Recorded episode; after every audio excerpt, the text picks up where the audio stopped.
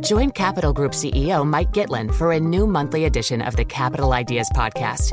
It's your look inside one of the world's largest asset managers. Subscribe wherever you get your podcasts. Invest 30 minutes today. American Funds Distributors, Inc. From Silicon Valley to Wall Street, the promise and perils of artificial intelligence are playing out on the world stage. But what will the next phase of AI adoption look like? Which companies, from big tech to startups, will dominate? And where do the risks and unintended consequences lie? I'm Emily Chang.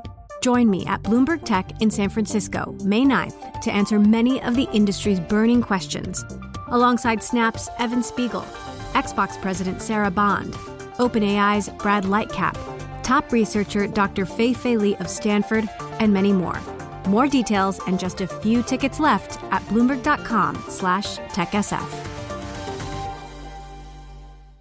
Let's get to our guest, Chris Campbell, is Chief Policy Strategist at Kroll and Fellow at Kroll Institute, here to discuss the latest on the markets. And we're all trying to work out whether or not the US can avoid a recession despite the aggressive Fed tightening and, of course, all the uncertainties on the geopolitical front, too. What's your view, Chris? And I know you're looking very closely at the upcoming CPI report. Exactly. Yeah, I think it's going to be uh, kind of the uh, the whole enchilada, if you will. Um, but I think, yeah, um, further, what I do at Kroll, I was formerly Assistant Secretary of U.S. Treasury, and had to work and work very closely with the Federal Reserve in that in that capacity. Uh, you know, like across the board, there, there's just there's a lot of blinking red lights, and you know, your your lead in certainly a, a, recession is very much, um, uh, in fact, probably a, a, in reality. Um, and so, yeah, I think that time for businesses, perhaps even past time for businesses and fa- American families to, to start preparing for, you know, what could be uh, a period of significant challenge.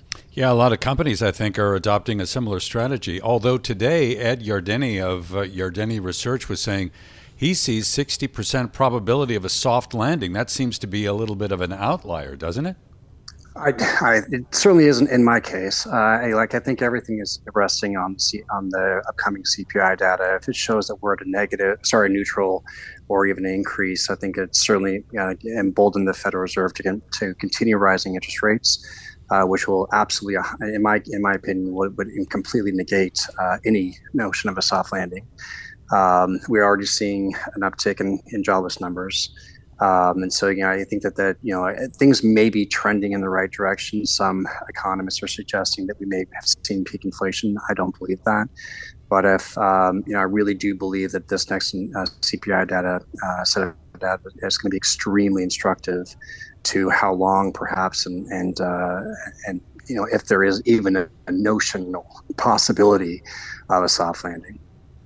How much do the midterm elections change the la- uh, landscape for uh, investors? You're saying you do expect to see a fair amount of change in Washington. I do. You know, I, as uh, I've been involved in politics a long time. I, one thing, uh, one thing I can say is that I look at, um, you know, our former president Bill Clinton, uh, and he was famous for quoting and saying that the it's, it's the economy, stupid, when going into elections, and uh, t- typically Americans tend to vote on their pocketbook issues first, and social issues fall somewhere far behind. Polling data suggests that's actually the case this in this uh, in tomorrow's elections. And so, uh, you know, following that trend, uh, we would expect to see some significant change in Washington, where both houses right now, both the House and Senate, are controlled by Democrats. So, uh, but you know, focusing on, on the policies of what perhaps could happen, certainly there'll be you know a significant amount of gridlock. Um, but, but outside possibility of some uh, some kind of grand bargain, if you will, which would be on spending and tax, uh, include perhaps some policy changes uh, related to healthcare and others. And so, um, you know, I think that that's what we're looking for, perhaps uh, hopeful for. That uh, there, you know, some things as your your your uh, uh, listeners quite well know well is you know, government has to pay the bills, and so we have to either you know pass a budget or not pass a budget, mm-hmm. and also uh, the debt ceiling is also an incredible um, force uh, of will in DC that could really force some actions, um, pushing the Democrats and Republicans together uh, that you know could could create something uh, I mean, akin of a, of a grand budget bargain. Well, it's interesting but you make that point because today uh, over at Morgan Stanley, Mike Wilson was saying uh, if you accept the poll pointing to Republicans uh, regaining control of the House, that would lead to lower Treasury bond yields. I mean, is that how you would view um, divided government and its impact on, on markets? Yeah, I also think there'll just be, you know, for right or wrong, there'll be some, a significant amount of oversight um, conducted by the specifically by the House, not only uh, the Department of Labor, Department of Treasury, and all the other departments in the White House, but also the Federal Reserve and and, and federal, um, uh, you know, fiscal uh, uh regulators, and so there's going to be enormous amount of um, kind of pumping of the brakes, if you will, in DC as uh, as kind of eyes tw- turned toward responding to, to House subpoenas. Um, as you know, as you know, if if in fact the House, I think, uh, was taken by by Republicans, and so uh, you know, I think that the shift will be will be will be quite significant, um, and I think the, but uh, you know, there'll be a pullback in spending. Of course, as Republicans tend to uh, favor ris- more fiscal constraints, um, and uh, probably a relook of what the what the bills have been passed or laws that have been signed by President Biden here to date, uh, and on a prospective basis uh, related to any kind of you know major pieces of legislation that have to be passed in the next two years. Chris, great to have your insights with us. Chris Campbell is Chief Policy Strategist at Kroll and Fellow at Kroll Institute with us from Miami.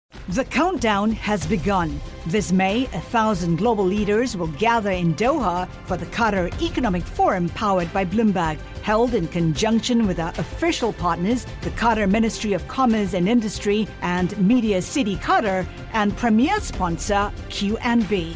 Join heads of state, influential ministers, and leading CEOs to make new connections and gain unique insights. Learn more at QatarEconomicForum.com.